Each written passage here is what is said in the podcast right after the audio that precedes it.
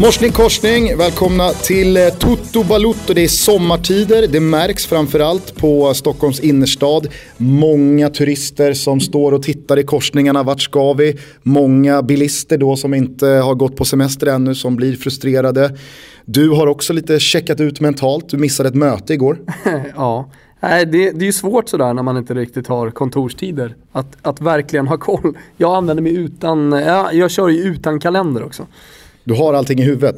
exakt. Tror du att du har. Exakt, och det, det, är inte allt som sitter. Nej, men sen märker man ju det på fotbollen också. Nu har U21-EM delvis, delvis eh, hållit uppe det här, men också Confederations Cup. Eh, folk frågar sig vad är det för jävla turnering, Confederations Cup, för VM som de kallar det. Ja, det är lite märkligt. Eh, men det man, det man däremot nås av just nu innan försäsongerna drar igång för de stora klubbarna ute i Europa, det är ju semesterbilder från fotbollsspelare. Bland annat så har jag då tagit del av Casano och Insigne på samma ställe. Mm -hmm. Forte, Forte Village i, eh, på Sardinien.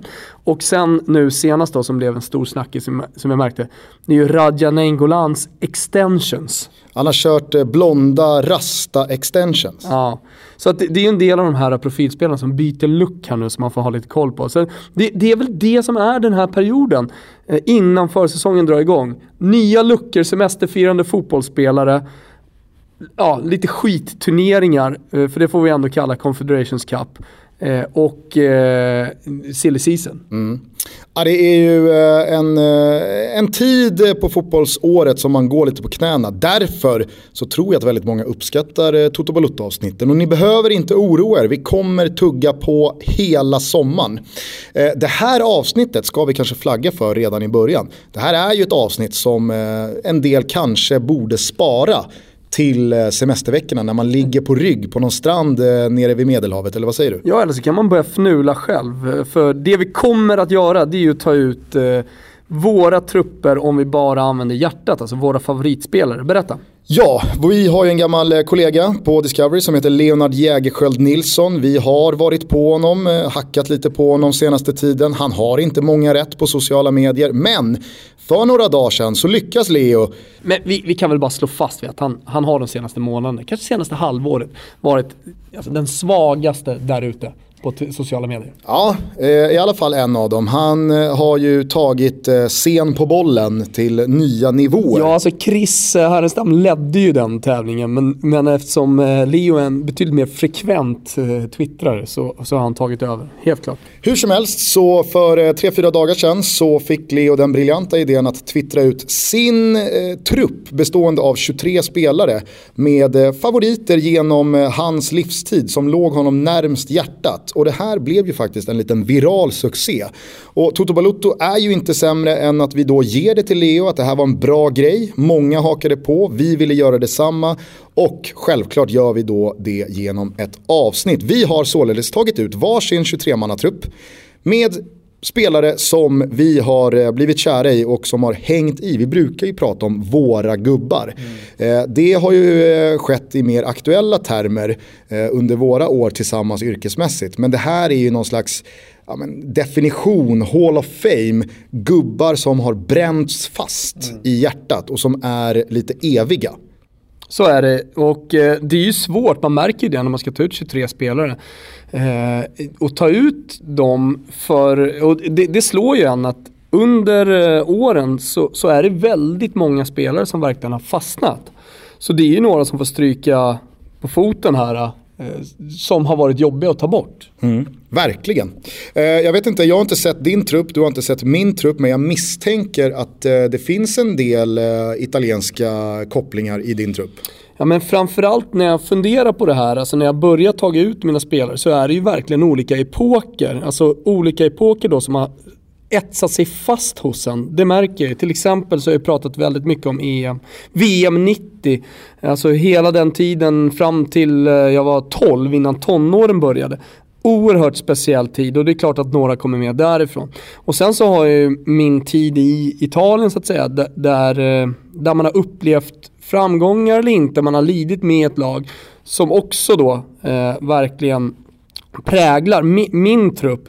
Eh, och sen så har jag då åren på 90-talet, eh, året på 90-talet där fotbollen var otroligt viktig för mig. Men det jag märker är inte många spelare som har fastnat. Nej.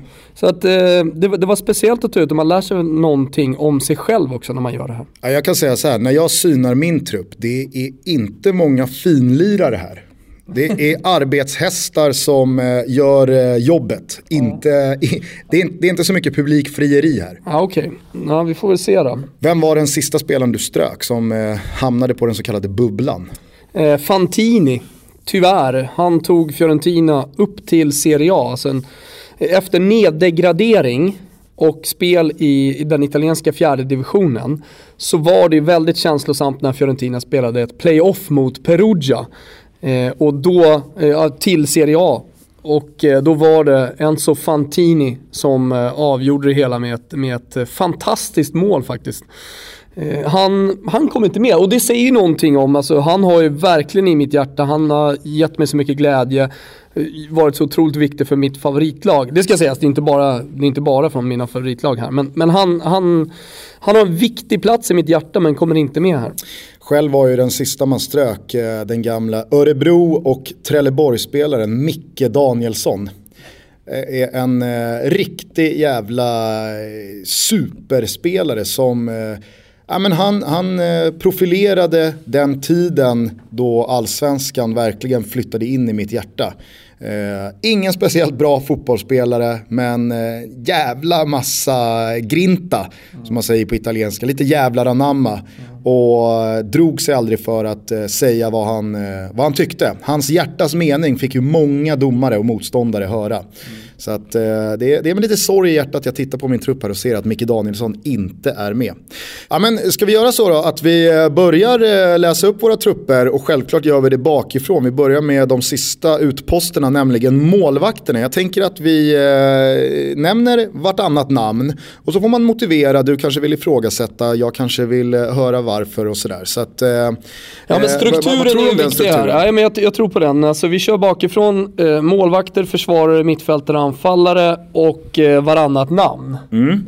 Ja men börja du då Gusten. Jag börjar med den italienska målvakten Gianluca Pagliuca. Han har vi pratat om ganska mycket och jag har ju förstått att det är, det är en målvakt som du gillar. Det här var ju Italiens målvakt under VM 1994. Eh, han eh, hade ju en estetisk look som träffade en eh, väldigt ung fotbollskonnässör som mig rätt i hjärtat med då sin guldlänk. Eh, han var ju alltså pre-Cantona med den stående kragen. Eh, han hade ju väldigt mycket produkter i håret och han körde också, om du minns det här, det är såklart att du gör, sin målvaktströja uppkavlad. Ja. Så att han hade liksom en långärmad tröja som kortärmad. Men det är ju sådana där grejer som gör att man fastnar för spelarna. Alltså Cantona, hade han inte kört kragen, vette fan om han hade blivit så stor. Och här har du verkligen en målvakt som hade flera av de här attributen. Guldlänken nämner du, jag har en annan målvakt som, som, som körde guldlänk, eh, som kommer bland mina. Eh, du, du, du nämner de här uppkavlade ärmarna. Det var inga jävla pads på, på armbågarna som var viktiga där. Nej, och jag vet inte om du minns det men många med mig som eh, har sett eh, 94-krönikan eh, ungefär 3000 gånger kommer ju också ihåg när Paljuka gör ett misstag, det blir en deflection och en studs och bollen håller på att studsa in i mål för att han har schabblat till det. Men den tar i stolpen och han kan fånga den. Och han, han vänder sig mot stolpen, pussar sin hand och trycker den mot stolpen. Och, och, och, man kände ju där och då att det där har jag aldrig sett förut. Det där har aldrig hänt i svensk fotboll. Det var ju inte så att man såg Thomas Wernersson pussa handsken och trycka den mot stolpen och det skulle kännas naturligt. Men Pariuka hade ju det här alltså, gimmicken av att eh, jag har högre makter med mig. Ja men eh, absolut. Eh, samtidigt i samma mästerskap så spexade ju, på tal om att, eh, det, det var ju mer spex då, men, men sticka ut utöver det man faktiskt gör på fotbollsplanen.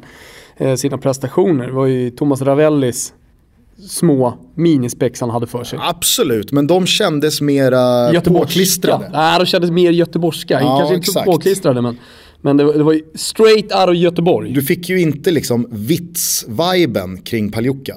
Nej. Snarare mer katolsk, eh, ett, ett katolskt allvar kring att nu måste jag ju pussa stolparna. Ja. Eh, jag misstänker att inte Ravelli är med i din trupp. Ska du bolla upp din första målvakt?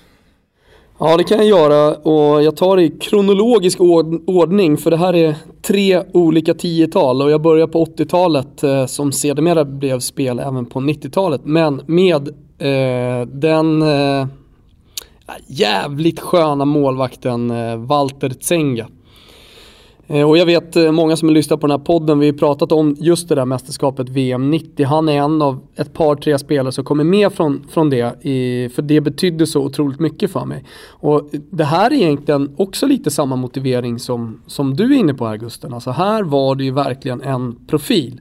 Alltså på, på många sätt. Det var inte bara så att han dejtade Madonna under VM 90, för det hade jag ingen aning om då. Det har man ju lärt sig senare så att säga.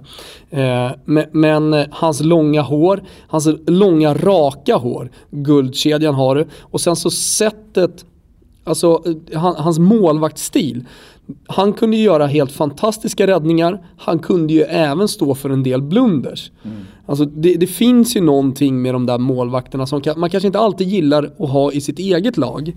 Eh, men, men som liksom gör att de blir ännu mer älskvärda på något sätt. Jag tror heller inte att man ska underskatta det coola namnet. Walter Tsenga. Jag tror inte heller det. W som förnamnet börjar med och Z sen. Men det finns en dansbandseffekt här. Ja men det, det, är klart att det finns det. Alltså Walter Tsenga ser ut på det sättet som han gör och dessutom vara jävligt bra och spektakulär mellan stolparna. Mm. Eh, och de, eh, på den tiden så var jag ju väldigt, väldigt förtjust i, i både Milan och Fiorentina men, men eh, kanske framförallt Milan i de tidiga åren med det fantastiska laget de har. Som också präglar lite de, de, de, den här 23-mannatruppen som jag tagit ut. Men han spelade ju för inte för rivalen. Men VM 90 var så otroligt viktigt för mig. Eh, och det, ja, det på den tiden så var ju nästan mästerskap, eller mästerskapen var ju det kan man ju argumentera för fortfarande är det största som händer. Men, men ligalunket kunde man inte följa på samma sätt. Eh, det var i alla fall betydligt svårare. Det rapporterades inte lika mycket om det. Eh, och för alla som är då lite yngre vet vi om att vi har en del lyssnare som inte är eh, 40 plus. Eh, så kanske det är svårt att förstå det men, men de här mästerskapen de vevade man ju på VHS och sånt i, i efterhand.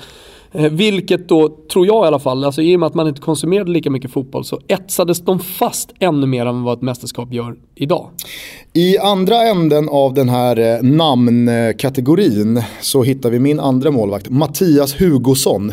Eh, man behöver inte orda så jävla mycket om Hugosson. Vad är det för, vad är det för spelare du har med i din? Men alltså, jag har en riktig soft spot för One Club Men. Och eh, nu eh, svärtades ju Hugossons karriär ner lite av att han efter att han hade lagt av första gången signades eh, till IFK Göteborg som hade en målvaktskris under en kort tid. Han gjorde inga matcher men han var ett halvår tror jag i Blåvitt. Och Även fast det bar emot så kommer ju alltid Mattias Hugossons 400 någonting matcher för Gävle IF alltid väga tungt i min bok. Det här var ingen spektakulär målvakt på något sätt men han höll sina nollor och han var en av de här konstanterna i sagan som var Pelle Olssons Gävle och som tog mig med storm när de började sin vandring och sedermera etablerade sig i allsvenskan. Så att, vi behöver inte säga så jävla mycket mer om Hugo men eh, han är för evigt en legend i, i, i min bok. Ja, då kontrar jag dem. Hugosson mot eh, Toldo. Eh, och då flyttar vi oss fram eh, ett antal år, i alla fall under den, alltså när han var som bäst i Fiorentina. Det var då jag verkligen hade förälskat mig i eh, det lila laget. Och de hade ju, det måste ju sägas, de hade ju ett helt fantastiskt lag på den tiden. Proppat med karaktärer. Varpå var på då Toldo som jag inte hade sett så mycket av innan var ju alltså en vägg i mål. Och han var ju till skillnad från Walter Senga en målvakt som inte stod för så mycket papere som man säger på italienska. Han, var, han gjorde inte så mycket blunders. Han var så otroligt jävla trygg längst bak. Han gick ju sedermera till, eh, till Inter men han är ju för alltid, ihåg, alltid ihågkommen som en av de absolut bästa målvakterna som någonsin har spelat i Fiorentina. Många håller honom högst av alla. Eh, och, men, men för det mig så, som... Det var inte så spektakulärt kring Toldo. Nej, det var ju absolut inte lika Men det var ju fortfarande mer spektakulärt kring Toldo än kring Mattias Hugosson. Ja, men återigen så är det för mig då eh, en generation, alltså där jag befann mig då i de tidiga vuxenåren. Eh, och där fotbollen började betyda supporterskap på ett helt annat sätt än vad den någonsin hade gjort tidigare. Eh, och eh, som, som jag sa, där den här förälskelsen i Fiorentina blev starkare och starkare. Och där var Francesco Toldo ja, en av de spelarna som jag verkligen höll högst. Eh, så han då ramlar in eh, som nummer två italienare. Jag vet att folk börjar redan vrida för ska han bara italienare med? Nej men det kommer jag inte ha. Uomo Ragno, som han kallas i Italien, Spindelmannen. Eh, det vill säga Walter Zenga och Francesco Toldi. Det är de två eh, enda italienska målvakterna som är med. Jag eh, avslutar då min eh, målvaktsdel av min eh, 23-mannatrupp med eh, Paraguays finest. Många minns det, VM 98. Det var första gången man såg eh, en frispark knorras in av en målvakt. Det joggar upp någon jävla dåre från eget straffområde. Han har små fötter, jag tror att han hade storlek 38 i skorna men storlek 40 på fötterna. Eh, och eh, så drar han in den här frisparken och för evigt förändrar en syn på den här sporten att så här kan det också gå till. Jag pratar naturligtvis om José Luis Chilavert. Mm. Han, han, nu pratar vi om då nästa målvaktstyp, alltså om vi då eh, placerar Toldo bland de här trygga, säkra sista utposterna. Walter Senga som lite mer, mer spektakulär. Eh, jag skulle säga att Fabian Barthez, för att nämna en lite mer modern eh, eh typ då, eh, placerar sig under Walter Senga någonstans. Och sen så har vi de som har tagit eh, målvaktsspel, så, så ville någonting mer med sitt målvaktsspel. Eh, där har vi Iguita till exempel. Det är klart att man har varit och fingrat på honom i den här 23-mannatruppen. Skorpionen för de som inte tar eh, Iguitas namn direkt. Ja, exakt. Eh, och, och sen, eh, som du säger också, Chilavert. Eh, som alla älskade ju under den tiden, eller hur? Ja, och jag tror att många med mig också... Det är ju något sydamerikanskt med det här. Absolut, men jag tror att många med mig också har VM 98 som enda referenspunkt till Chilavert. Sen försvann han ur ens medvetande. Ja, fast det räcker ju också, eller hur? Verkligen. För att komma med på en sån här lista Verkligen. Jag vet inte hur det gick för Chilavert sen. Jag vet inte hur länge han spelade sen. Jag minns inte Chilavert Spelar ingen Känns roll. Känns ju som att han kan ha blivit knarkkung. Ursäkta mina fördomar, men, men ändå. Ja, men jag vill bara då också fylla på det här med att Chilavert uttalade sig då om att om man har för små skor, alltså medvetet för små skor. Han hade alltså två storlekar under sin egentliga skostorlek. Det var ju för att han menade på att du då får en bättre bollträff och en bättre känsla mellan foten och bollen för att det är så tight. Det, det testade man ju men det gick ju inte Nej, att vinna över de där skoskaven. I Koppa och Puma King och de här som, som var ett skinn som verkligen gav med sig så kunde man ju såklart gå ner en storlek. Men, men att han gick ner två det var ju också återigen att gå lite i bräschen. Ja, det är dedication. Ja. Jag tror han gjorde totalt åtta mål för par, eh, Paraguays landslag. Ja.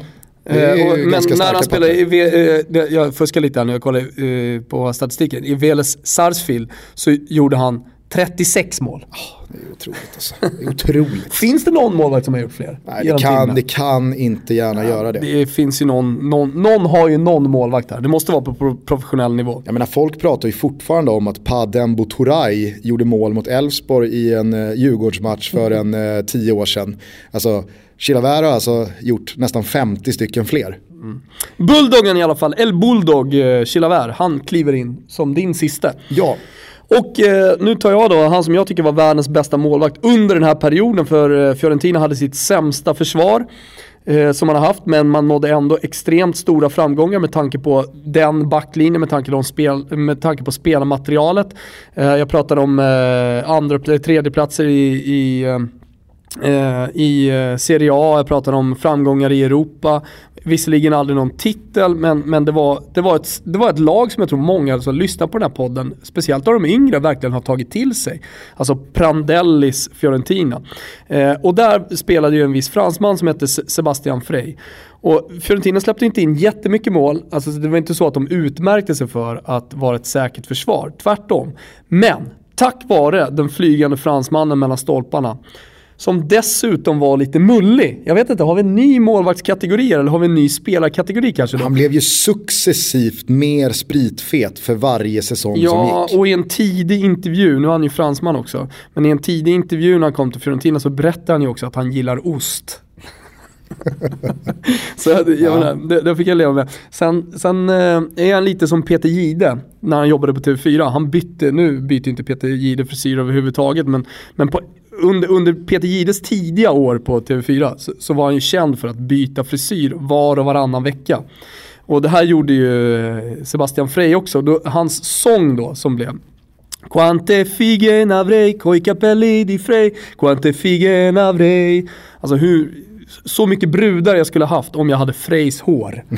Coi capelli di Frey. Det, var ju, det, det är en sång som jag har sjungit väldigt mycket på eh, arena runt om då i Italien. Och återigen, nu går vi upp ytterligare tio år framåt i tiden. När, på tal om supporterskap, men, men en tid som har präglat mig som person och det här yrket, alltså det, min, min, om jag nu har någon gärning inom journalistyrket, så, så har i alla fall det påverkat mig väldigt mycket.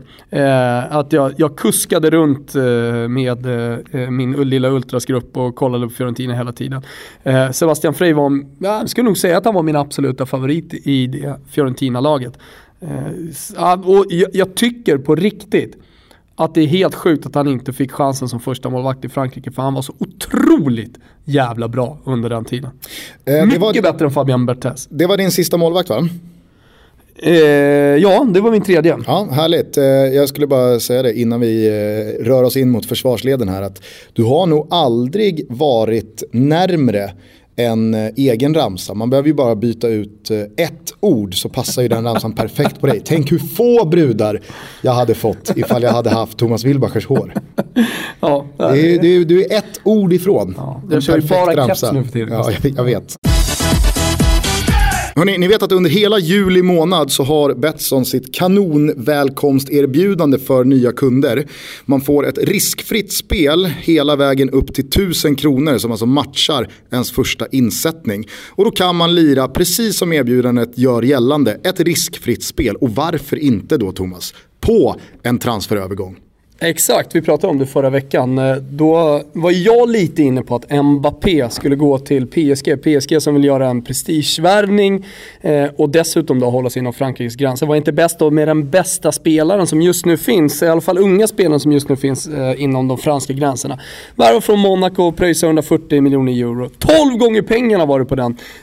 Det har i alla fall jag lagt in lite cash på. Men det här följer ju då och oddsen kommer ju ändras under hela sommaren.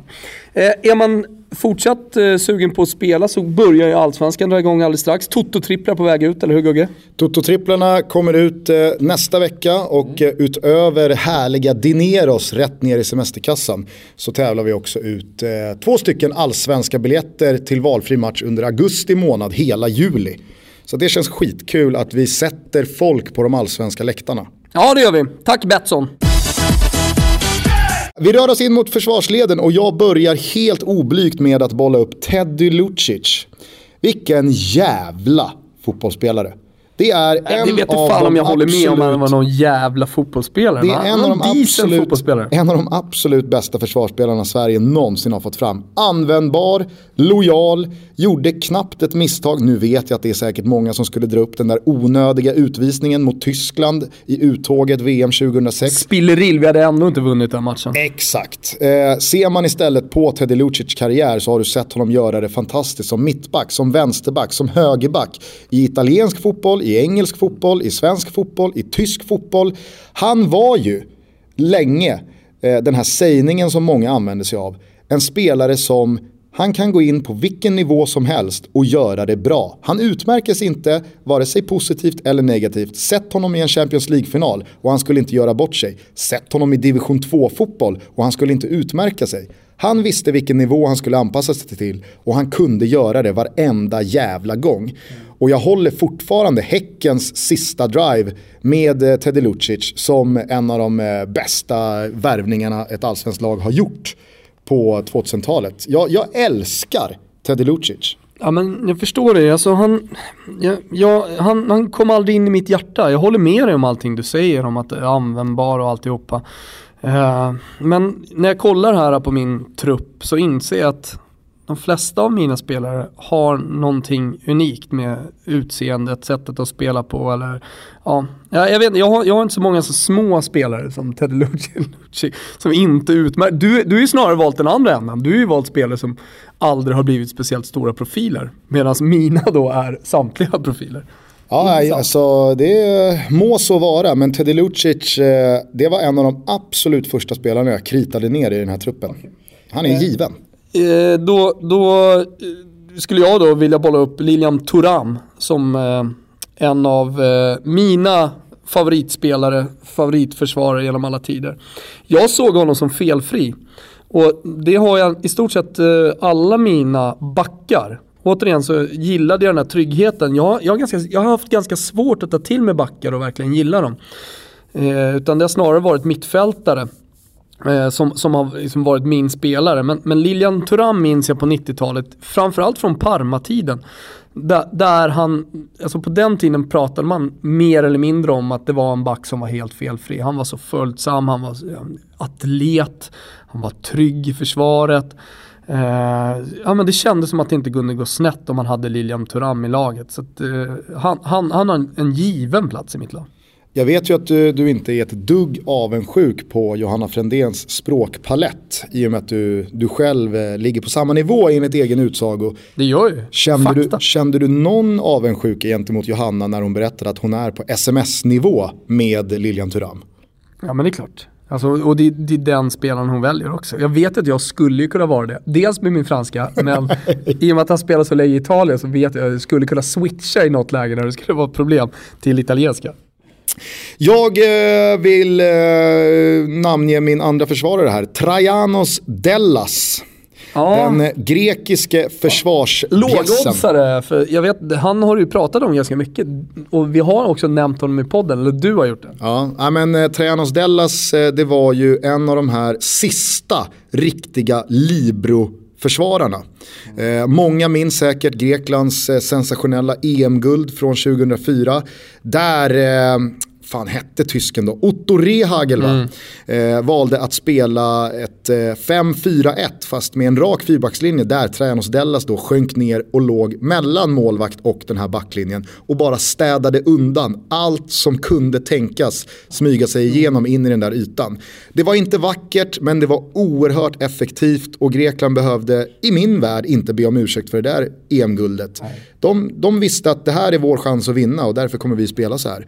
Eh, alltså han... det, man, man, man brukar tala om den tyska fotbollen 4-2-3-1 som verkligen fick fäste i Europa. Eh, jag kommer ihåg i slutet på 2000-talet så pratade man om att ja, men den, den, den, offensiva fotbollen kommer vinna i slutändan. Jag skulle vilja säga att Grekland 2004 har ju nästan mer fått fäste i så fall. Kanske inte lika uppmärksammat i media, man har inte pratat lika mycket om det. Men de visade ju vägen för Liechtenstein och de här klubbarna som gör livet surt för, för favoriterna i VM-kvalgrupper och EM-kvalgrupper. Hur man faktiskt kan spela fotboll. Jag skulle säga att Grekland, om inte Grekland vunnit EM-guldet, då hade Island fenomenet aldrig funnits. Nej. Nej, så är De säkert. banade väg helt enkelt. Eh, man ska heller inte underskatta Dellas plats i min trupp eh, på grund av att han under den här tiden då tillhörde mitt lag Roma och gjorde det precis lika prestigelöst och tyst där eh, på ett fantastiskt sätt under ett väldigt älskvärt Roma. Men jag gillar ju också spelare som är odödliga le legendarer i sina klubbar eh, från sina moderländer. I Dellas fall då så är ju han kanske högst skattad av alla spelare i AIK Atens historia. Mm. Åk ner till Grekland till Aten och eh, nämn Tränos Dellas för en AIK-supporter. Och du har ju en hel kväll framför dig som du säkert sent kommer att glömma. Alltså brukar man inte säga sådär fast det blir ju aldrig någon hel kväll bara för att man nämner ett namn. Nej, så är det säkert. Det var ju en överdrift. ja, men men, men Dallas är fantastisk. Ja, eh, Dallas fantastisk. En, en till som är fantastisk, i alla fall i mina ögon, det är Johan Mjällby. Eh, och då är vi tillbaka till eh, alltså mina tidiga supporterår här då Johan Mjällby var den stora symbolen för AIK och eh, en liksom symbol för ett SM-guld. starkare symbol kan man knappast vara. Eh, och sen så har jag då fått följa hans karriär, alltid haft ett eh, gott öga till Celtic. Eh, inte för att Henke Larsson har sprutat in mål där utan för Johan Mjällby fanns i laget. Eh, och så har jag haft turen då att lära känna honom eh, på senare år och fått allting bekräftat att han är bara en jävla superkille. Vart han inte också lite symbolen för nystarten post VM 94-bronset? Alltså det kom ju en baksmälla där med missat EM 96, Man missat VM 98. Man på med Kenneth Andersson. Och... Ja men exakt, det, det, var ju ett par mörka år efter det där bronset. Men när Mjällby, Tommy Söderberg, Ljungberg kom eh, så kändes det som att ja, men det finns en det finns en framtid här för landslaget och Johan Mjällby är ansiktet utåt lite, för den. Lite som kanske då eh, Victor Nilsson Lindelöf och de här kommer, kommer bli för, för vissa spelare. Jag tror Pontus Jansson, Ponne tror jag kommer vara en sån spelare som när de yngre lyssnar till den här podden om tio år kommer sitta och göra sig 23-trupper så kommer Ponne vara där. Vi kan väl hoppas i alla fall. Mm, vi kan väl hoppas. Men Mjällby med.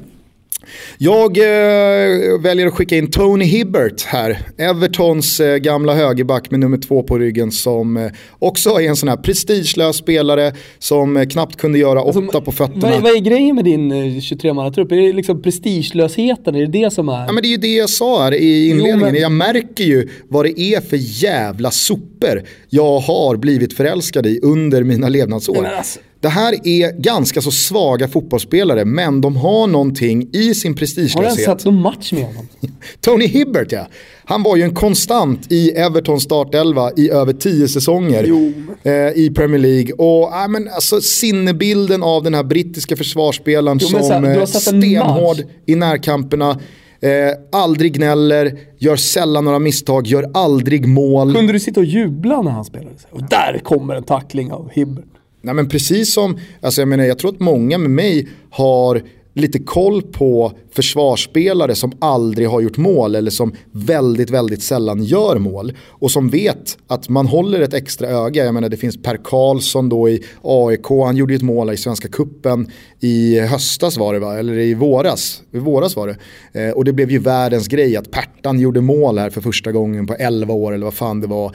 Eh, Hammarby hade ju Suleiman Sleiman som aldrig hade gjort mål och så gör han ett fantastiskt avgörande mål, jag tror i ett derby. Och det var ju liksom världens grej att han äntligen fick göra det här målet. Och Tony Hibbert, det var ju samma sak, han gjorde ju aldrig mål. Så fick han göra den där kassen och hela Goodison Park tappade det ju.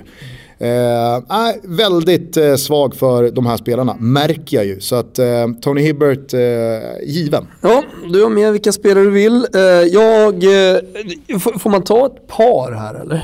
Alltså två spelare i ett, för de symboliserar egentligen samma sak för mig. Ja, men självklart. det är Maldini Baresi. Mm. och det är ju det är liksom Milan-tider.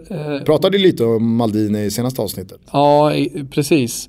Ska du bara kort eh, för de yngre lyssnarna sätta in Baresi i Maldinis karriär? Ja, men alltså, Franco Baresi är ju var den sista libron lite grann också. För det är ingen reslig typ. Jag sa ju precis att Dellas var det. Vadå? Den sista libron. Ja, då lyssnade jag inte. Nej men Bar Bar Baresi var ju inte speciellt reslig. Han var inte den här klassiska mittbackstypen som vinner nickdueller. Eh, men han var ju ett geni på att placera sig rätt. Han var otroligt bra med fötterna för att vara en mittback. Eh, alltså, han var ju tidigt liksom på 80-talet och sen på 90-talet en vad man idag skulle säga modern mittback. Eh, en spelande mittback och, och allt sånt där. Och det var ju så jävla ovanligt inom den svenska fotbollen. Då menar jag den, alltså allting som, var, eh, som den svenska fotbollen var präglat av, alltså mer Premier League framförallt och, som, man, som man blickade mot. Och Barese var ju precis motsatsen till det. Vilket då gjorde att eh, jag i alla fall tog till mig det, det var ett Milan-lag som jag tog till mig, men, men Baresi. Han, han var någonting annat. Och sen, eh, vi brukar ju prata om, du, du, du, du nämnde Paljuka som hade extremt mycket eh, produkter i håret. Mm. Baresi, han, han hade ju inget i Nej, håret. Men, men var ändå på något sätt, alltså det var ju hans karaktär på något sätt. Att inte ha det så här krulliga och håret blev tunnare och tunnare. Men vet du vad Franco Baresi hade för estetisk liten grej som var fläckfri och eh, som någonstans blev hans grej?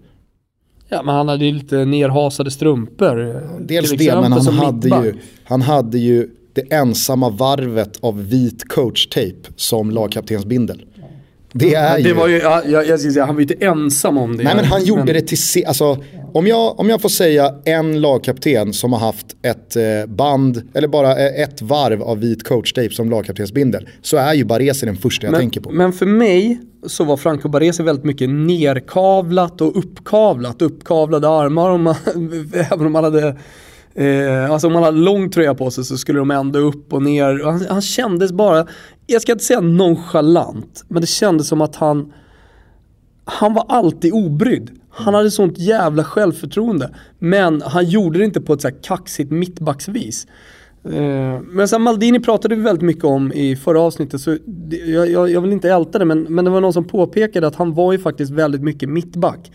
Eh, han började som ytterback och sedermera så blev han då eh, med åren mer och mer en mittback och var ju fantastiskt bra där också. Det har vi såklart full koll på, det, det är inget konstigt. Men, men en komplett, för, det, alltså med Maldini så känner jag komplett försvarare. Ja. ja. men rätta mig om jag har fel, jag vill bara fylla på där med Baresi till förra avsnittets Maldini-snack. Visst var det lite så i den här ganska så beska eh, avskedsföreställningen eh, mellan Maldini och eh, supportrarna.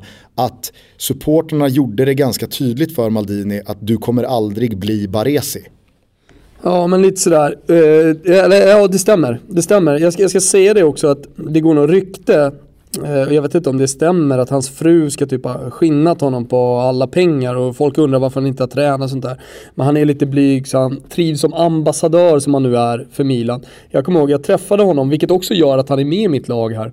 Han ger ett oerhört sympatiskt intryck, men när jag träffade honom här i Stockholm i samband med att man skulle lansera Milan Camp eh, så, så var han också sådär otroligt jävla sympatisk, tillmötesgående och hade öppna armar, man kunde ställa vilken fråga som helst till honom. Eh, och jag, jag, ska inte säga att jag var starstruck, men jag blev, blev förälskad av hans sätt liksom att bara ja, öppna ja. armarna. Ja, men, eh, jag förstår verkligen eh, och förväntade mig att både Baresi och Maldini skulle vara med i din trupp. Eh, jag tänker att jag bränner av tre stycken eh, försvarsspelare här från, från mina led som alla har eh, liksom, etsat sig fast hos mig genom sina insatser i Roma. Nu kommer det Gävle-spelare. Nej, det är tre stycken eh, Roma-spelare som måste in. Det är Vasilis Torosidis eh, från senare år, det är Christian Panucci från eh, lite mer tidigare år och ännu tidigare då Aldair som jag har valt att döpa mitt aktiebolag efter. Jag driver ju Aldair Media AB och det, det gör mig lika glad varje gång jag ser det på något eh, kuvert eller någon räkning eller faktura. Eller så här. Aldair, vilken jävla mittback det var. Mm, nej, absolut. Det, det är ju inte Kaiser Frans direkt eh, som, som eh, eh, Baresi kallades för sen som en referens på tal om att vara en sweeper, en libero eh, till Frans Beckenbauer. Men eh, det, det, det, det, är en spelare i alla fall. Christian Panucci vill jag bara kort säga, det är ju en sån här eh, fotbollssoldat, en legoknäckt. Eh, som eh, var lite före sin tid. Han eh, brydde sig inte, tror jag, speciellt mycket om vart han spelade. Han har ju både huserat i Real Madrid, i Chelsea, i Milan, i Roma. Eh, han har eh, flyttat runt och spelat sin fotboll, gjort det bra, varit väldigt högt skattad av kanske framförallt Fabio Capello. Men eh, en oklanderlig eh, försvarsspelare som både kunde spela ytterback och mittback också. Eh, och som hade ett fantastiskt hår. Ja, han hade ju bättre hår än mig om man säger så, men, men en tydlig hårlinje. Vi hade ju även den skallige Aldair. Ja. Eh, fyll på.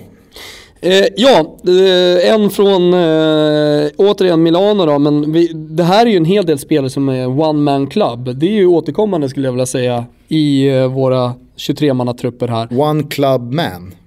One man club. Det är ju Zamparini. Det är ju någonting helt annat. Exakt. Det är ju, Diego Simeone får man ändå säga är one man club. Som han gör allting själv. Nej, Eh, one club man. Eh, Baresi spelade ju bara i Milan. Eh, och flera av de här spelarna. Zanetti han har inte bara spelat i en klubb, men eh, alltså, du, du pratar om en spelare som inte gör så mycket väsen av sig vid sidan av planen. Det är inte massa tatueringar och, och sådär. Han var väl, nej, men en, han är en av de här få som, som har stannat i en klubb som vi inte kommer se speciellt mycket av här i framtiden heller.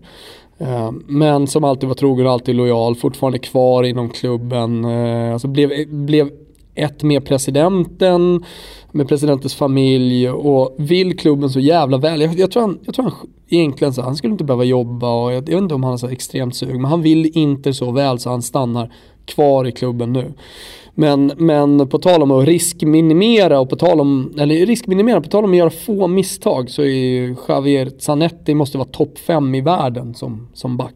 Ja. Genom alla tider. Det slår mig här nu att kanske är Inter den klubben som har misslyckats mest kapitalt med att eh, passa vidare en lagkaptensbindel och få det att falla väl ut. Mm. Sanetti var ju lagkapten i, vad var det till slut? 13-14 år? Och sen dess har ju den där lagkaptensbinden hattats runt bland eh, diverse odåger till eh, fotbollsspelare. Till slut landat då på Mauro Icardi som har haft sina duster med supportrarna. Och, mm. ja, det har ju inte blivit bra det där. Nej, eh, du betade av tre där och jag, jag säger Zanetti, har du någon kvar? Ja, För jag, jag är tom. Eh, jag skulle vilja bolla upp eh, Branislav Ivanovic. Eh, har jag tidigt förälskat mig och han har aldrig fått mig att tvivla. Det känns lite deppigt att eh, Zenit Sankt Petersburg förmodligen blir hans sista stora ordentliga anhalt. Men eh, Serbiens eh, stora gåva till eh, Chelsea och deras framgångar senaste tio åren är ju Branislav Ivanovic. En otroligt jävla kraftfull fotbollsspelare som både kunde spela högerback och mittback. Eh, gjorde, alltså han var ju, kommer du ihåg när vi pratade om eh, att då Eh, försvarsspelare väldigt mycket bedöms på assist och mål också. Men att man glömmer bort försvarsspelet. Ivanovic var ju verkligen eh, en spelare som gjorde assist och mål. Mm. Men han satte alltid defensiven i första rummet. Mm. Och var fantastisk. Eh, sån här spelare som gör 38 av 38 starter och spelar 90 minuter varje match. Mm. Det, är, det, är, det är något eh, oerhört eh, underbart med, med Ivanovic. Avslutningsvis då, Micke Nilsson och inte den Micke Nilsson som var med i VM 94-truppen, IFK Göteborgs blonda, utan självklart då Halmstads... Eh, ja, men som gick ju, från division 5 till landslaget på bara några år. Exakt, han var ju eh, åshöjden på ett individuellt plan. Gick från division 5-fotboll upp till Halmstad BK, tog allsvenska med storm, hittade in i landslaget, signade för Southampton i Premier League och var given i eh, Gulo Gulo i en 5-6 eh, år. Jag tror han landade på 50-55 landskamper. Han fick sina kontrakt i både Panathinaikos och Brönby efter Southampton. Och slutade ju eh, efter karriären med att driva ett eh, hem för herrelösa hundar i Aten. Ja, det är, det är väldigt svenskt att göra det skulle ja. jag säga. Vi älskar ja, ju våra hundar. Liksom en, en superspelare som eh, Nej, det var han inte. Han var inte superspelare på något sätt. Han var en decent uh, ytterback. Det var en superkille. Ja, var en bra historia. Jag förstår att du gillar honom. Ja. Med tanke på vilka spelare du har tagit ut tidigare. Mittfältare då? Ja, då skulle jag vilja börja i kronologisk ordning igen. Eh, och det här är ju då en spelare som inte jag har sett och då kan folk tycka att det är konstigt att jag har ta, tagit till honom så mycket. Men det finns ingen spelare som jag studerade så mycket på eh, VHS och som jag älskade så mycket att titta på. Och då ska man komma ihåg att på den här tiden, när jag växte upp på 80-talet så fanns det inte så mycket live-fotboll att kolla på. Återigen är vi där. Uh, och vad, vad, hur fick man då dagarna att gå? Hur, hur, tittade man på fotboll? Jo men det var ju då gamla eh, VHSer som man liksom bara rullade rullade. Och jag var väldigt fascinerad av eh, mästerskapen 74-78. Och vem var det då som dominerade totalt, tycker jag i alla fall, i fotbollen då? Eh, det var Johan Cruyff. Han hade sin Cruyff-fint som jag anammade och som jag tränade och tränade och tränade på, på ängen nere i Rönninge. Eh, och eh, jag tyckte att han var skön med den här holländska tajta klassiska eh, landslagströjan på 70-talet. Eh, och den där kalufsen. Ja, det fanns väldigt mycket med Johan Cruyff som jag, som jag verkligen älskade där när jag växte upp och, och formades som fotbollsspelare. Det blev ju ingenting men, men ändå. Ja, jag tror att eh, många av våra yngre lyssnare tycker att du är... Det, det är nu det går upp för dem hur gammal du är. Ja men kanske det. Eh, men, men det säger ju också någonting om hur, hur man växte upp då med fotbollen. Absolut. Jag börjar med Paul Scholes. Av många, framförallt aktiva stora spelare på 90 och 2000-talet eh, så nämns ju Paul Scholes ofta som den kanske bästa mittfältaren de mött. Jag vet att eh, Xavi eh, håller ju Paul Scholes som eh, den bästa motståndaren han någonsin sprungit in i. Mm. Eh, och det säger ju ganska mycket. Jag kommer också ihåg när eh, Cristiano Ronaldo kom till United och eh, det är nog många som minns hans första säsong där när det bara skulle showas med eh, överstegsfinter och olika tricks som ingen någonsin hade sett. Men att det då på någon träning, jag tror att det här kan ha berättats eh, av eh, Ryan Giggs i någon intervju, att eh, han hade gått fram då till Cristiano Ronaldo och sagt att visst, du gör grejer som ingen annan kan göra här, men vi vinner inte så mycket på det. Vi får inte ut någonting av alla dina finter som inte leder någonstans. Kolla på Scholes istället. Eh, han kan göra saker som vare sig du eller jag kan göra. Men de kan också hjälpa oss i match. Och sen så eh, frågade då Ronaldo, ja, men till exempel vad då?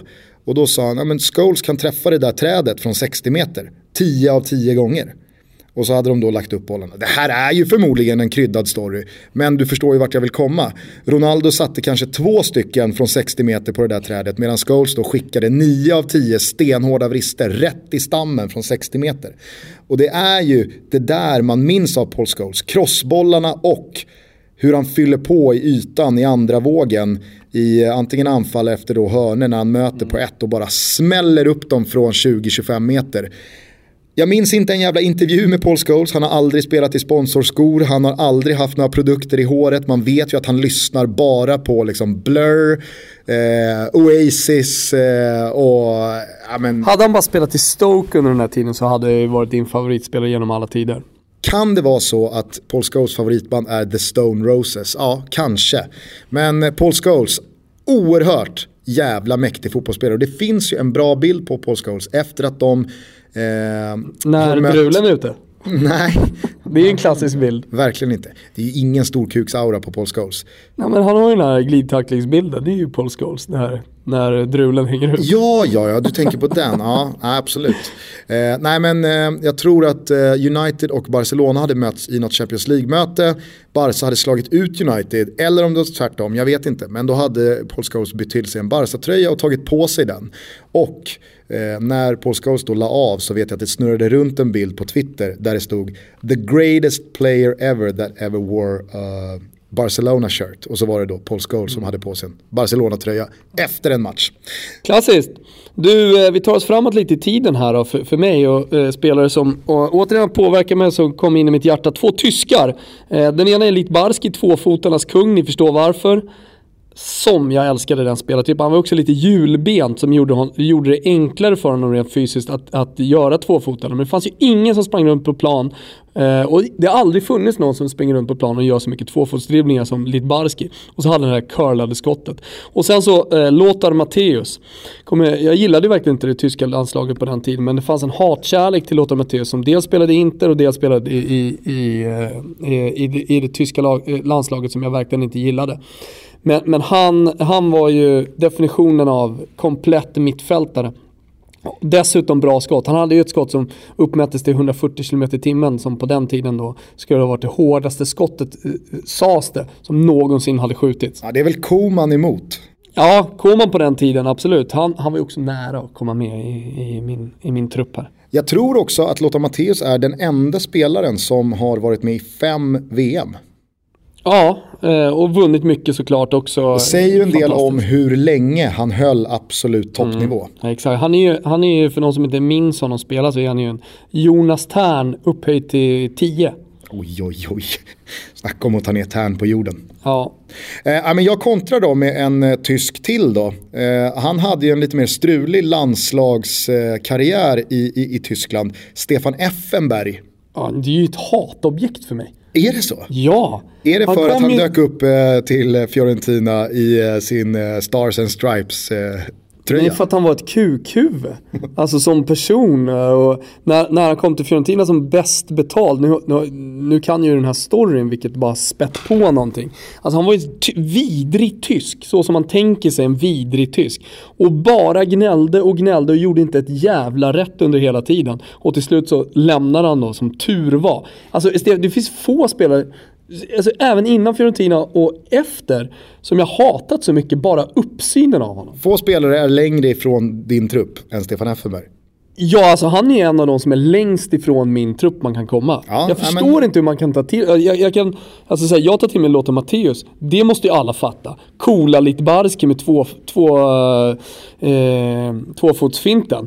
Men alltså Effenberg, alltså, kan man ens säga... vilja gå åt det hållet. Jag har samma as-vibb kring Matteus som du verkar ha kring jo, men han är, jo, fast, jo, det har han ju visat kanske på senare tid. Men alltså, när han, han var en lirare, han var ju liksom en komplett mittfältare och, och eh, på den tiden så var han ju mer då av en eh, centraleuropén, en tysk. Eh, du, du har ju tagit liksom ur svinet från Tyskland här. Ja, och det är väl kanske det som... Eh, det, det är väl kanske det jag, jag, jag, jag älskar här. Alltså, jag Nej, har ju inte...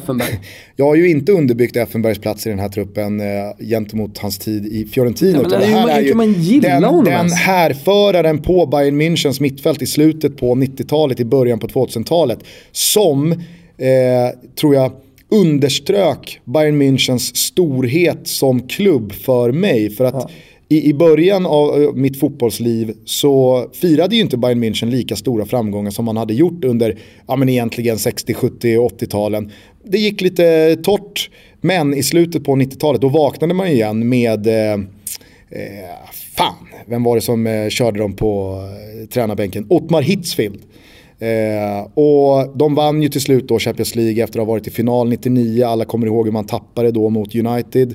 Eh, men 2001 så får man då sin revansch mot Valencia på San Siro. Effenberg eh, trycker in en straff både under ordinarie tid och i straffläggningen och lyfter den där bucklan. Ah, han, var, han var skräckinjagande, förmodligen ett supersvin. Där ger jag det inte fel. Men det var den här liksom rädslan man kände inför Effenberg som också eh, fick det att kittla. Ja, lite mer kärlek till eh, den här episoden av podden ska du få nu Gusten. Tre stycken Fiorentina-spelare som jag vet många andra också har tyckt om. Eh, Antonioni han var ju, alltså han är den enda eh, fanbäraren för Fiorentina, enda riktiga fanbäraren ska sägas. Eh, och sen Fick så, inte Angelo Delivio den stämpeln? Jo, ja, sen, men, men han, han var ju också Juve-spelare och sådär. Eh, den andra är Soldatino, den lilla soldaten Delivio. Och det, det får han för att han var så viktig under en period av när, när, när eh, min supporterperiod stod i någon slags peak och han var den enda som följde med Fiorentina till fjärde divisionen. Missade ett mästerskap tack vare det. Alltså, folk har ju snackat i efterhand att de sålde någon bok. Eh, eh, Io Resto Qua heter den här boken. Den såldes ju liksom i 5000 ex i, i Florens. Ja, folk menar på att han kapitaliserade på något sätt på att han följde med ner. Så var det inte. Han, men, men det var inte bara så att han följde med ner. Han var den enda länken till framtiden för eh, alla Fiorentina-supportrar under ett par år. Även när de hade fått nya ägare och var tillbaka lite så var han fortfarande länken. Det var han som medlade under, under det sista året. Det var han som såg till att hålla uppe skeppet hörru, som tog in så jävla mycket vatten så du har ingen aning Gusten. Han stod och öste ja, med en stod, slunga. Ja, han stod nere på botten skeppet och han stod i gyttjan med armarna liksom upp och höll skutan från att nå då rock bottom. Eh, så, så, ja, han, han, är så supergiven, jag behöver inte prata så mycket om honom som fotbollsspelare förutom att när han spelade i Serie B under det året så hade han en så jävla rolig roll. Han, då spelade han ute till höger. Och det enda han gjorde var antingen ta emot bollen, skjuta den på en försvarare smalben och få inkast. Eller slå ett inlägg till Cristiano Rigano som nickade in den. Eh, väldigt i alla fall tydlig eh, roll han hade. Eh, sista är då eh, Rui Costa. För att han är en så jävla klassisk nummer 10. För att jag älskade hans, hans Eh, som fotbollsspelare, skit egentligen här, i det här fallet här, i, i personen eller sådär. Utan, utan bara som fotbollsspelare. Alltså, fan vad jag älskar att kolla på honom lira boll. Eh, i, i, speciellt då när han var i den lila tröjan. För då tycker jag, och det är inte bara för jag är Fiorentina-spelare, men då var han som bäst alltså under den tiden. Och han är ju då, på tal om att och vara ansiktet utåt för någonting så var ju han ansiktet utåt för trequartista-rollen. Mm. Den som nu håller på att försvinna. Det som är då spelaren som är länken till anfallet mellan mittfältet och försvar. Ingen har gjort det så bra som han gjorde. Sen är det säkert många som eh, också minns eh, Rui Costa från hans år i Milan där han firade oerhörda triumfer. Eh, idag är väl han sportchef för Benfica. Exakt. Där han också då slog igenom som spelare. Också Nej, men, triumfer. Eh, alltså Rui Costa var ju fantastisk och jag misstänker att hans lekkamrat från Fiorentina-tiden återfinns i din anfallsbesättning. Det vet man inte. Eh, men det var ju en otrolig kemi mellan eh, Rui Costa ja, och... och så städgumman då, Stefan Schwarz bakom. Som tyvärr inte fick vara med här. Det var ju eh, ett uppköp då, då misstänker jag från Stefan Effenberg till. Rui Costa. Ja, framförallt så var det ett uppköp med Stefan Schwarz. Ja. Eh, jag vill fylla på med en vattenbärare, en hårdför jävla mittfältare som var motpolen till eh, de spelarna som jag tror att många andra förälskade sig i i det brasilianska landslag som var i VM-final både 94, 98 och 2002. Då hette ju många av liksom lirarna, Bebeto, Romario, sedermera Rivaldo och så vidare och så vidare. Men min gubbe, det är ju Dunga. Lagkaptenen, liten, satt, var inte speciellt teknisk men han höll ihop det där eh, skeppet eh, så att eh, det verkligen gick att spela den här fantastiska anfallsfotbollen som ja, men fick Arne Hegerfors att verkligen särskilja Brasilien från alla andra landslag när det skulle refereras från de stora mästerskapen. Det var klacksparkarnas och överstegsfinternas landslag. Men Dunga, det var vattenbäraren som var liksom superlimmet mellan alla de här spelarna och lagdelarna. Men var han inte deras eh, Effenberg då? Lite grann? Ja men det kanske han var. Han svärtade ju ner sin spelarkarriär eh, med ett par riktigt deppiga år som brasiliansk förbundskapten här på senare år. Eh, han var väl ansvarig för det lag som åkte ur i semifinalen mot Tyskland med 7-1. Och, och, fick ju bära hundhuvudet för att det här är inte Brasilien. Det här är ett Dunga-Brasilien, alltså som eh, sätter defensiven eh, främst och det ska vara ett, ett, ett svårforcerat lag. Men det fanns någonting med Dunga som eh, alltid var eh, liksom, det, det jag fastnade för. Mm. Eh, lite på samma tema då, Xabi Alonso är med i min trupp. En gentleman eh, som jag tror ingen tycker illa om. Som har följt eh, världsfotbollen eller den europeiska Nej. toppfotbollen Känner senaste. du sorg nu när du tänker på Xabi Alonso eller? Att han slutar? Mm. Nej, jag tänker att eh, fan vad fint att han fick sluta eh, lite på toppen. Det är, mm. ingen som kommer ju, det är ingen som kommer nämna Xabi Alonso att ja, men han gick ner sig mot slutet eller han gjorde den där deppiga sessionen. Utan han har spelat i Bayern München, Real Madrid, Liverpool och vi är ju många som vill hänga ut den och minns de fina åren på eh, Anoeta med Real Sociedad där tidigt 2000-tal. ja, men en, en, en gentleman som jag tror alla älskar. Jag tror att till och med Barca-supportrar Eh, det finns inte en Barca-supporter som tycker illa om Xabi Alonso. Ja, men jag tror att det är lite samma sak som nu när Totti åkte eh, på eh, någon slags slutturné med Roma och han hyllades i de sista matcherna. Eh, som, som han spelade på bortaplan av alla så är det väl även av de största rivalerna så är det ju lite samma sak med Xabi Alonso. Det, det, är, en, det är en spelare som man helt enkelt tycker om. Exakt. Och man, att, man eh, förstår hans storhet. Folk som kan fotboll oavsett eh, eh, var man är i sitt supporterskap så, så, uh, upp, ja, men så, så, visar man respekt för sådana spelare. Mm. Mm. Jag vet inte om du kommer ihåg det, men det var en Champions League-match, ett dubbelmöte i någon kvartsfinal eller eh, liknande, där Real Madrid åkte ut mot ett lag och där då sägningen efteråt blev att alla pratar om Ronaldo, att det gäller att ta bort Ronaldo. Mm. Hemligheten är att ta bort Xabi Alonso, då tar du bort Ronaldo. Ja, alltså att Xabi Alonso var motorn i hela Ronaldos eh, färdigheter. Att utan Xabi Alonsos passningsspel och leverans så, så behöver du inte oroa dig för att Ronaldo ska komma till speciellt många lägen. Det är inte speciellt konstigt att jag har med Maradona eh, och jag har med honom som en mittfältare. Det var ju från mittfältet han startade det klassiska målet också. Han var ju överallt och han är ju det eh, man i Italien kallar för fantasista, det vill säga fri roll var fan du vill på planen. Se bara till och, och gör mål, se till eh, att vi vinner matcher.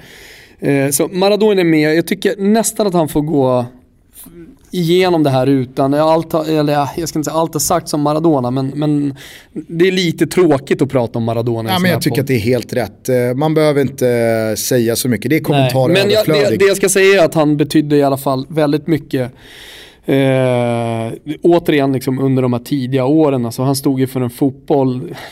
Nu, nu är det så mycket lirare skulle jag vilja säga med Hazard, Messi, Ronaldo. Det är mycket lirar-lirare. På den tiden var det inte så jävla mycket. Och den, alltså så mycket smällar han fick i den fysiska fotbollen som rådde under 80-talet. Egentligen i alla länder. Inte minst i Italien alltså. Så jävla mycket smällar han fick. Så jävla mycket stämplingar och småskit och det fanns inte kameror överallt. Du vet, man pratar om tjuvnyp och eh, försvarare som är då skickliga på att dela ut de här småsmällarna hela tiden. Och ändå liksom stå för den fotbollen. Det är någonting annat att göra det. Det var någonting annat att göra det då än att göra det idag. För att nu har fotbollen utvecklats mycket mer till fördel för lirarna. Vilket är skitbra. Men den fotbollen som rådde då var ju snarare för då Xabi Alonso-typerna, för de hårda typerna, Knesevic-typerna. Eh, och där liksom sprang Maradona, trippade Maradona omkring och, och eh, lekte med världen. Djurgårdens gamla rivjärn Vito Knesevic ja. får alltså ett, ett omnämnande nära i samma segment med, som fan. Maradona. Jävligt eh, nära Det är nog första med. gången Knesevic nämns i samma andetag som Maradona. Ja. Eh, jag, jag, jag, väljer att på samma, på samma sätt då, eh, ta med Francesco Totti. Mm. Han får gå som mittfältare, för det var ju faktiskt som offensiv mittfältare, eller som trequartista, som, som länk mellan mittfält och anfallare som han tog sig fram. Eh, och, och, jag väljer då att eh, på riktigt ja. köra det okommenterat. Kommentar överflödig så att mm. säga. Eh, slutligen då, min sista egentligen anfallare, mittfältare, vad man nu ska säga. Men det, det är faktiskt en person som Eh, när jag satt och tänkte igenom så här, vil, vilka var det, så här, vilka är det som jag följt genom hela karriären, vilka har påverkat mig? Eh, och de, det, det, är en, en spelare som har påverkat mig jävligt mycket. Alltså en spelare som först fick mig att drömma, sen fick mig att förstå att det kanske inte är så jävla lätt och sen fick mig att bli nyfiken på vad fan har hänt med honom när jag blivit, mm, alltså senare. Innan internet fanns och allt sånt där, vad, vad hände egentligen med honom? Ett livsöde som jag gick och funderade på länge. Vi har nämnt honom i podden, Ehm, ja, det, det, är sällan, det är sällan man, man pratar om Jonny Rödlund i dagens tider. Det är ju snarare mer liksom ett skratt man gör det då. Men, men Jonny Rödlund var egentligen min första idol. Egentligen utan att ha sett honom spela fotboll så mycket, men genom att läsa honom, om honom i Buster-tidningar, se något inslag på SVT. Alltså han var ju lite av Maradona, en svensk Maradona. Det var innan Thomas Brolin och de här verkligen blommade ut. Eh, Ja, men, och, och, och, han liksom gick till Manchester United, de här stora lagen, han skulle bli den här stora spelaren. Och jag tyckte det var så jävla häftigt med Johnny Rödlund. Och sen så bara försvann han. Mm. Eh, så jag har känt så jävla mycket med Johnny Rödlund genom alla år. Så att och då, då har han ju tagit mitt hjärta på något sätt ju. Verkligen. Och då ska han komma med i, i den här 23-mannatruppen också. Och jag hoppas att, eh, jag vet inte vilket lag han tränar nu. Det, det är ett något division 3-lag tror jag. Någonting sånt. Jag hoppas att eh, ni som lyssnar på den här podden som är med i det laget, alltså ligger på honom så han kan få komma med och berätta om allt det här med Ferrari, Ferrarin som han köpte av kungen och sen kraschade in i ett träd. Alltså han, han var ju en player också, Gusten. Det ska du fan veta om alltså. Det var ju, han var ju allting som numera benämns som osvenskt. Mm. Personifierad Johnny Rödlund. Han hade också namnet. Det är ett bra jävla namn, Jonny Rödlund. Ja, och det finns inga röda lunder så att säga. Det är ett namn som inte borde finnas. Nej. Jag städar av eh, mina tre sista mittfältare då. Det är Nemanja Matic. Eh, många som har varit med mig och Thomas eh, senaste åren kommer nog ihåg att jag stack ut hakan och i ligaguiden inför säsongen 14-15 gav fem getingar till Chelseas mittfältare Nemanja Matic. Många skrattade och pekade, men så rätt jag fick. Eh, Matic var ju bärande i den ligatiteln som Mourinho tog när han comebackade. Sen så svajade det till. Matic var riktigt dålig säsongen efter, men han är, han är den här eh, spelaren som täcker så oerhört stora ytor, skjuter som en häst och som eh, jag tror faktiskt kommer eh, vara en, en betydande del i Manchester Uniteds väg här nu, eh, återtåget mot toppen. Vet, vet du, nu, nu sa du någonting här. Alltså, en som sköt som en häst misstänker jag, vi är utan att veta, var ju Vito Knesevic. Eh, men det, det är ett uttryck som man inte använder speciellt ofta, för skjuta som en häst, det gjorde ju bara mitt eh, defensiva mittfältare och försvarsspelare. Ja. Alltså anfallare sköt ju aldrig som hästar. Utan det måste ju vara den där stora jävla tunga pendeln som går sakta. Jag kommer, jag kommer bolla upp en anfallare snart som fan sköt som en häst. Ja men är du med på pendeln ja, jag förstår precis, här? Jag förstår precis. Att den, den, den måste ta tid.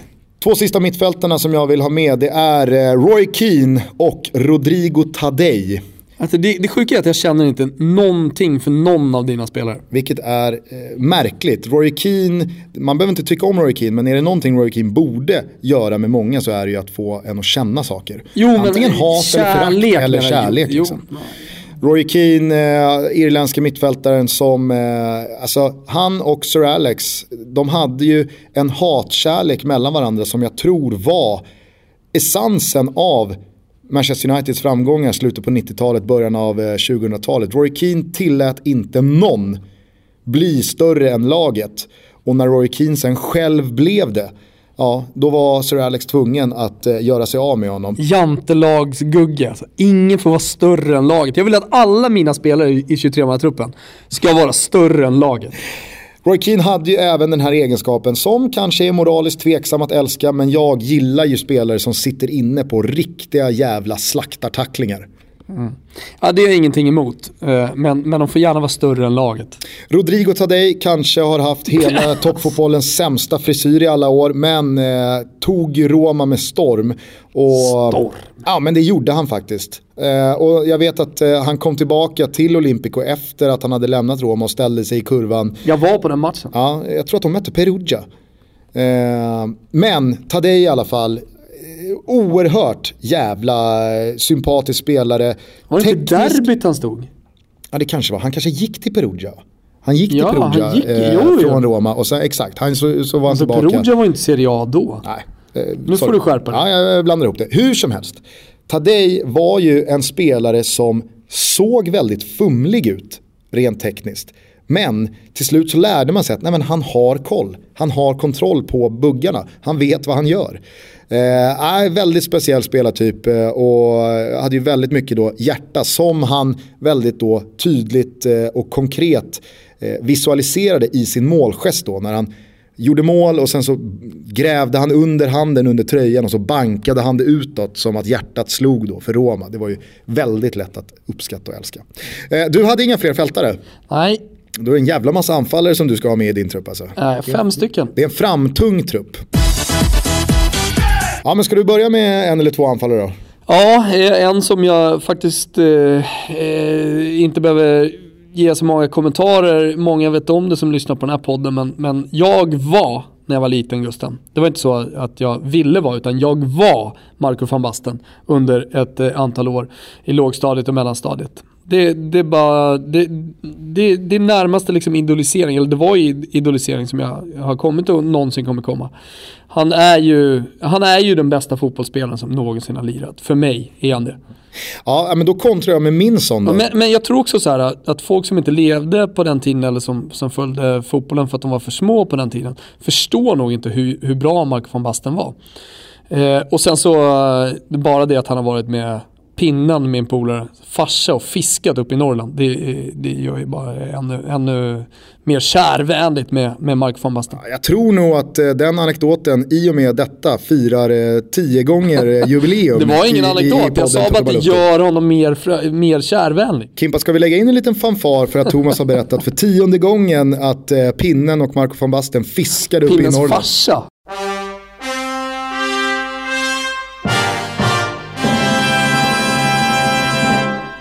Ja, men jag bollar upp min sån då. Det skiljer ju tio år mellan dig och mig och kanske så symboliseras det allra bäst i att min Marco van Basten är Ronaldo.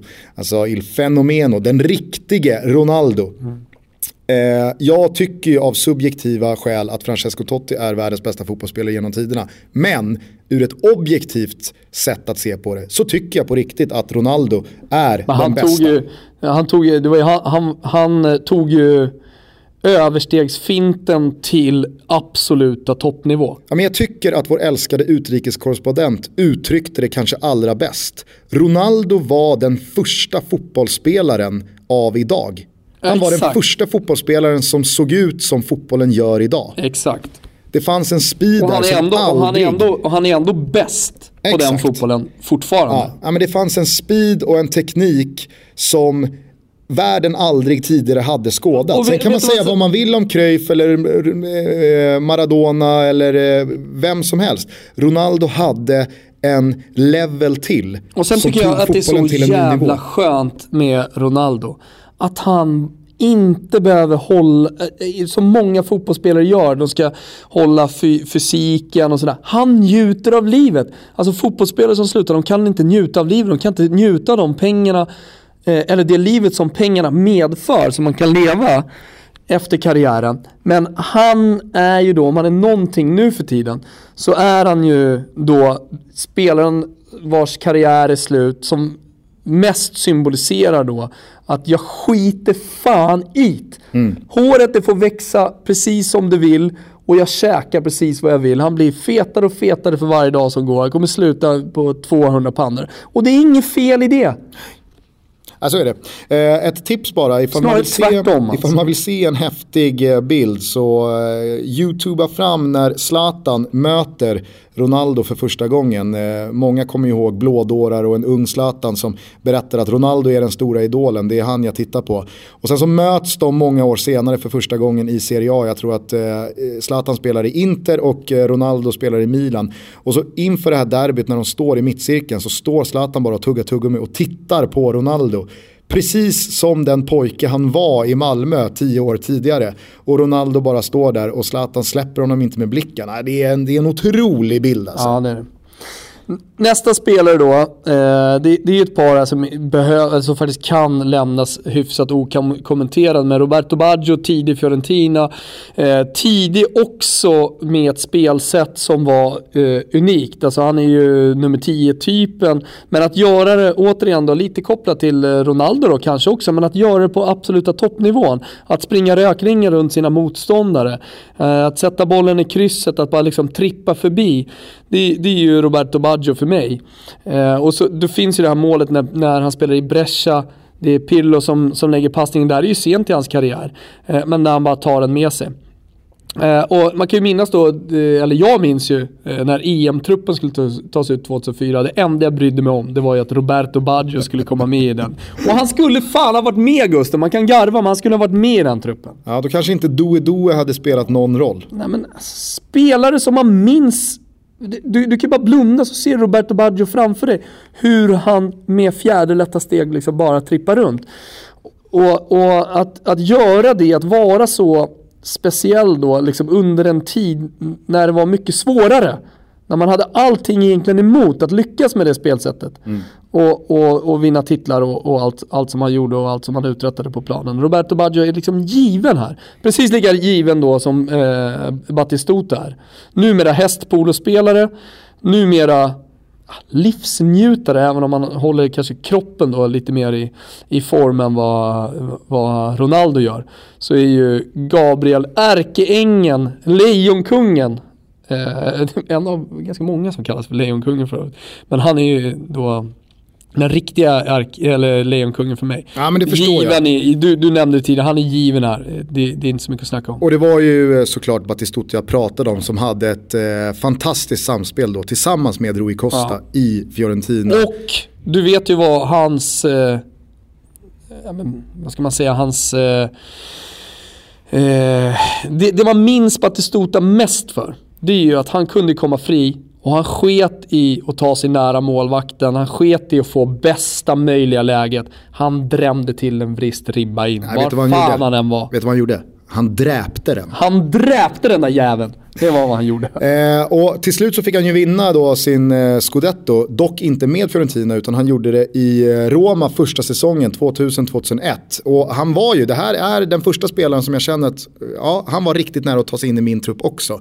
Vi har ju haft väldigt olika trupper hittills, men Batistutta låg där eh, och Man ska ju komma ihåg om man är någonting i efterhand, alltså staden han alltid återkommer till. Han var där bara för en månad sedan under Calcio Storiche, medeltida formen av fotboll som spelas fortfarande på en sandfylld piazza i, i, i Florens. En, en väldigt eh, vulgär, en väldigt våldsam form av fotboll. Så var ju han där såklart och tittade och hade sitt favoritlag i Bianchi som han, som han höll på.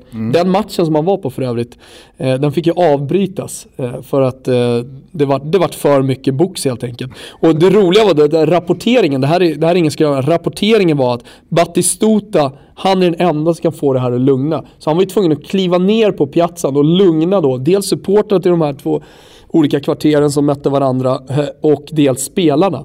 Så att Batistutas pondus och hans symbolvärde i Florens förstår mig ganska mycket. Men ni fattar också att han är ju Florens även om han vann eh, Scudetto med Roma. Rätta mig om jag har fel, men aldrig har kanske en engelsman och en argentinare varit så lika i spelstilen. Det här är en anfallare som Shearer. också dräpte skiten. Han behövde inte ta sig så nära som möjligt utan han bara lossade. Det är ju Alan Shearer. Given i min trupp.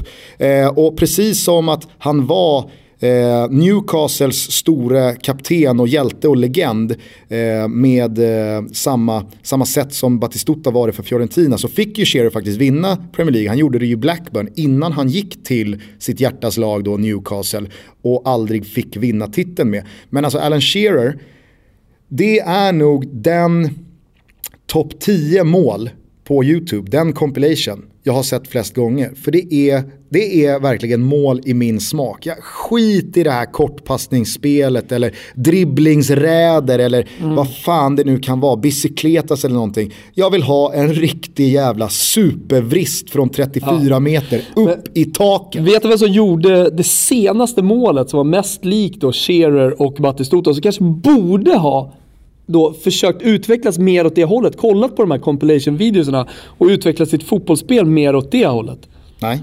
Det är ju Mario Balotelli. Semifinalmålet mot, eh, mot Tyskland. Tyskland. Tyskland Ja. Där han då har, bara kan stega fram men där han väljer att bara dräpa in den Ja, i krysset. verkligen. Bra, bra uppbollning där. Nej, men jag tycker att Alan Shearers storhet blir som allra tydligast när du tittar på mesta målskyttar i Premier Leagues historia. Där finns Thierry Henry, där finns Ian Wright, där finns eh, Wayne Rooney, där finns.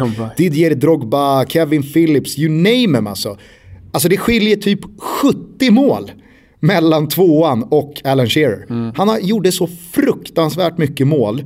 Alltså vilken jävla Ja, men han är också en spelare som många, många tar till sig, älskar, trots att man inte, han inte spelar i favoritlaget. Exakt.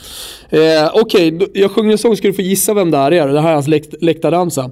Segnare l'anno scorso era difficile, ma mm, queste cose le sa, batti in aria le mani, poi fale girare, se davanti c'è, non puoi certo sbagliare, la la la la. Är det Luca Toni? Jajamensan. ja, det är ganska givet. ja, Ganska givet. Vad, vad ska du för de Han- som inte förstår eh, italienska, eller i det här Ja, fallet det var kanske svårt det att var... göra mål i fjol, men i år då är det fan med inga jävla problem. För längst fram där finns Tony. Eh, då sitter bollarna och händerna snurrar på sig. Ja. Eh, det, jag, jag, jag, jag har ju sagt det, alltså när jag fick upp ögonen för Luca Toni, och det här är ingen uthängning, utan det var bara, du vet jag var, jag var helt hänförd. Och det är också en av de mest, eh, alltså de matcherna som jag kommer ihåg mest. Det är en Fiorentina-Palermo, Fiorentina måste vinna. Eh, vi vinner med 1-0, det är Vrytsas som gör mål på övertid, grekiska landslagsmannen. Ruggigt begränsad spelare, men han fick in lite pytsar. Men Alltså så här, och jag, jag minns den matchen, det tutades efter, det var så jävla viktigt. Vi var tvungna att vinna för att ha chansen att ta oss upp i Serie A. Men fan, li, i samma klass som eh, det här playoffet och de här största matcherna som jag upplevt, så är fan en match i slutet på april mot, eller i april mot, mot Palermo. Men hur som helst, jag blev totalt förälskad i spelartypen Luca Toni. Det här var alltså, i, ja, som jag sa, i Serie B. Alltså, det var otroligt. Sen när Fiorentina köpte honom, jag visste inte vad jag skulle ta vägen. Jag kommer aldrig vara så glad över en värvning som eh, jag var över Lucatone till Fiorentina där. Och sen resten är historia. Nu känner alla till honom. Ni vet vad han har uträttat. Jag har en spelare kvar, jag väntar lite med honom då så får du dra honom. Ja, jag eh, skickar bara snabbt in, det här är nog många som vänder sig emot, men i min jävla trupp längst fram så finns Gert Den Auden. Det här var alltså en gänglig holländare som Djurgården Alla värvar. vet väl för eh, fan Stjärten Auden är? ah, Jag vet inte, det är nog många som eh, har eh, fan, det var ju tio år sedan. Exakt. Folk har fan inte blivit lobotomerade sedan dess. 14, 14 år sedan var det. Ah, kanske. Det här är alltså en gänglig holländare som kom från ingenstans. Djurgården värvar honom som ersättare till Johan Elmander. Han glider in i sina Copa Mundial och rör inte bollen fler än två gånger per match. Och båda gångerna han rör bollen så blir det ju mål på one touch. Alltså, otrolig anfallare. Jag älskade honom. Det gick väl åt helvete för honom, eh, lite på grund av ryktesvägen, att han gängade Soran Lukic dotter. Ja, men det gick ju inte åt helvete för honom för det. Att det inte blev så mycket mer Djurgården för honom. Ja, Fast det var Karriären ju också, dog ju inte. Det var ju början på slutet för honom. Nej, Jag tror inte han har uträttat fan att det mycket hade efter Djurgårdsåren. Det har bara gjort honom gott. I. Eh, han lärde sig i alla fall svenska på sin eh, korta tid Jo men det i, är, i, är det i inte det han är lite känd för nu? Han dyker alltid upp på bilder då med antingen, ja men folk som känner honom från den tiden. Han är ju ofta i Sverige. Bor han till och med i Sverige Jag kanske? tror också att han efter avslutad karriär blev domare. Så det är han och Kviborg. Det är han och Kvigan. Nej men Schertenauden, han gjorde någonting Vi kan med inte när han... avsluta det här med Stjärtenauden. Nej, därför avslutar jag med eh, min Och sista på den gubbe. tiden för övrigt ska jag säga det, när han kom till, eh, till Djurgården så var han eh, Gert den Oden och ingenting annat. Ah, jag vet inte, tidigt etablerades ju stjärten. Jo, skär, jo okej då, skärt, jo det har du faktiskt rätt i. Stjärten Oden, men han var fan inte Auden. Förrän eh, Jesper Husfeldt började köra Schneider. Jag avslutar min trupp i alla fall med ytterligare en holländsk anfallare. Jag vet inte om jag är påverkad av det som hände bara för någon månad sedan, men jag har alltid villkorslöst älskat Dirk Kuyt. Ja, alltså det, ja, det, är, det är det lilla körsbäret på din konstiga tårta som är 23-mannatruppen som du har hittat här. Alltså. Men eh, absolut, kör. Rödlätta spelare som... Jag tror att eh, frågar du eh, vilken Liverpool-supporter som helst Absolut. om eh, dina topp tre favoritspelare Jo, ja, men nu är inte du. Liverpool-supporter. Nej, men jag, alltså, så här, han hade ju någonting som attraherade antingen Liverpool-supportrar eller Inte kvinnorna. oss som kan förhålla sig neutralt till Liverpool. Eh, han är ju återigen då den här sinnebilden av en hårt jobbande fotbollsspelare som kanske inte är den tekniskt bästa men som spelar 38 av 38, spelar 90 minuter, aldrig gnäller. Ah, jag, jag älskar Dirk Höjt och jag tyckte det var så oerhört fint att han fick avsluta sin karriär så som han gjorde. Alltså med att skjuta ligaguldet till sin moderklubb Feyenoord eh, för första gången på 20 år. Mm. Ja men då på tal om eh, att eh, ha gjort mycket för sin klubb så finns det ju en spelare som verkligen sticker ut i fotbollshistorien. Och det är ju Lucarelli. Christian Lucarelli och vi pratade om Livorno-spelaren.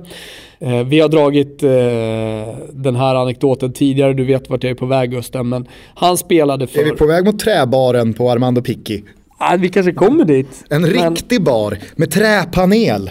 Livorno är ju eh, i mångt och mycket fortfarande en kommunistisk stad eh, och det är det ju för att de stod emot eh, nazismen. De hade partigiani som låg på kullarna och skyddade staden. Eh, den, den, den är tvärröd med eh, hamnarbetarna och en av eh, de stadens största symboler i modern tid är Lucarelli.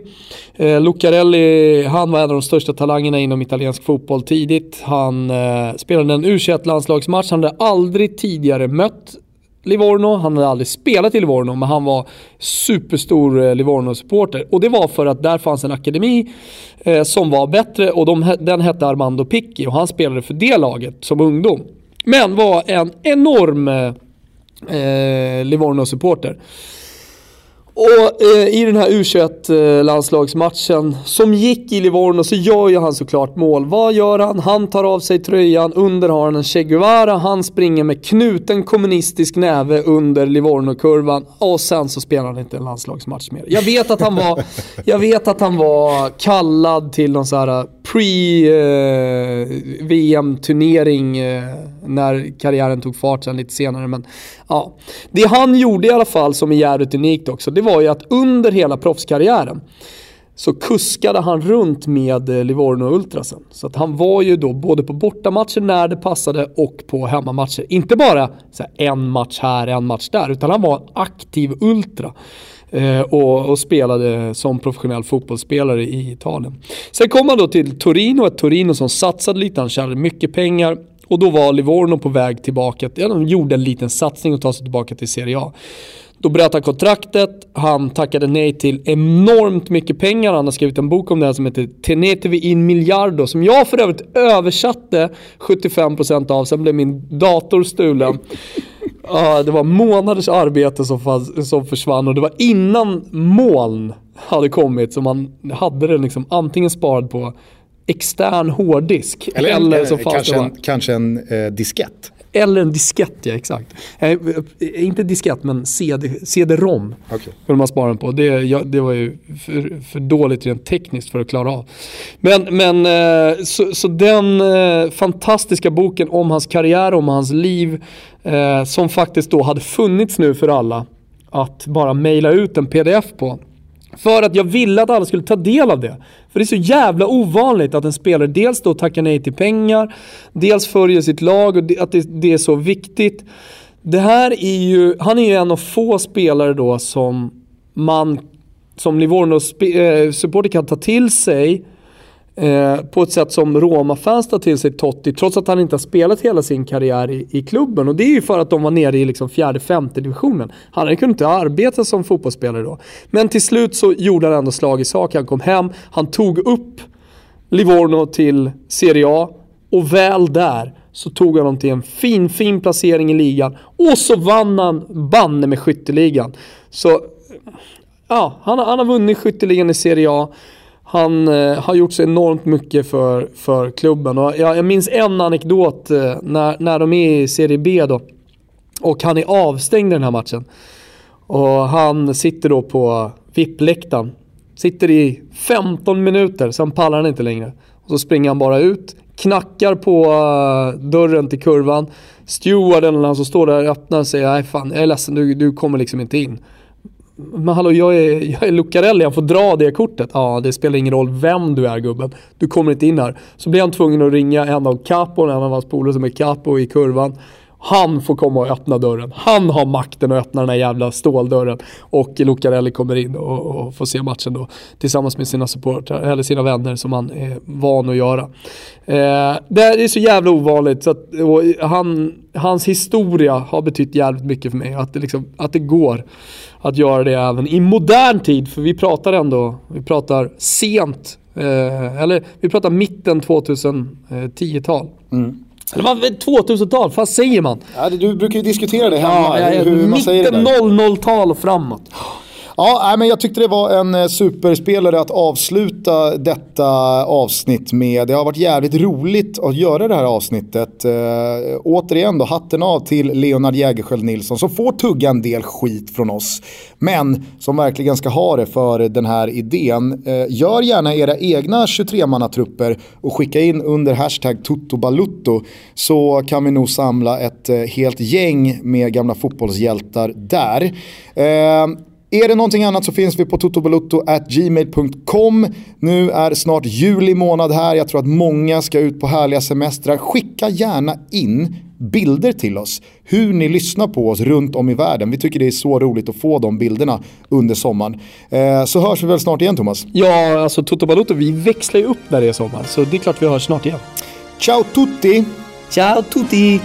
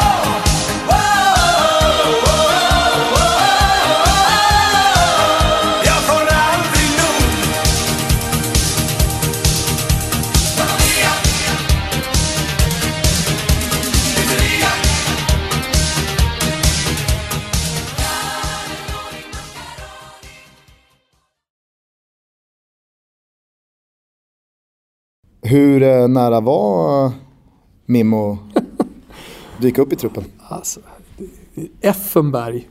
Det, det är liksom, om han var långt ifrån så är Mimmo, ja, han, han står längst bort faktiskt. Hos mig med. Ja, alltså, men, men du, du la märke till att Casano och Insigne, jag nämnde ju det i podden tidigare också, att de var på samma ställe. Ja, Alltså, det är helt olika bilder som dyker upp. ja det, det förstår jag verkligen. Det, det, är liksom, det, det är som att de är på två olika ställen. Är han någonsin med på de här festligheterna som sker på Forte? Alltså det som ska kröna en fantastisk dag på stranden och så här, Det är lite drinkar, det är lite show på scenen, klassisk italiensk Lido-fest sådär. Äh, Mimmo är ju aldrig där. Nej. Han, han, man vet att Mimmo han går och lägger sig 10. Efter 22, då är man inte uppe. Nej. Det är principen. Men du såg att Mancini utsåg honom till eh, lagkapten här inför säsongen. Det, det är ju beviset på att Mancini aldrig kommer bli en stor tränare. Och jag vet att Exakt. många City-fans liksom, har vunnit titel och alltihopa. Så här, men han kommer ju aldrig bli en riktigt stor tränare. I och med den utnämningen så myggar vi av Ja. Mancini. Nu är det slut. Hej då.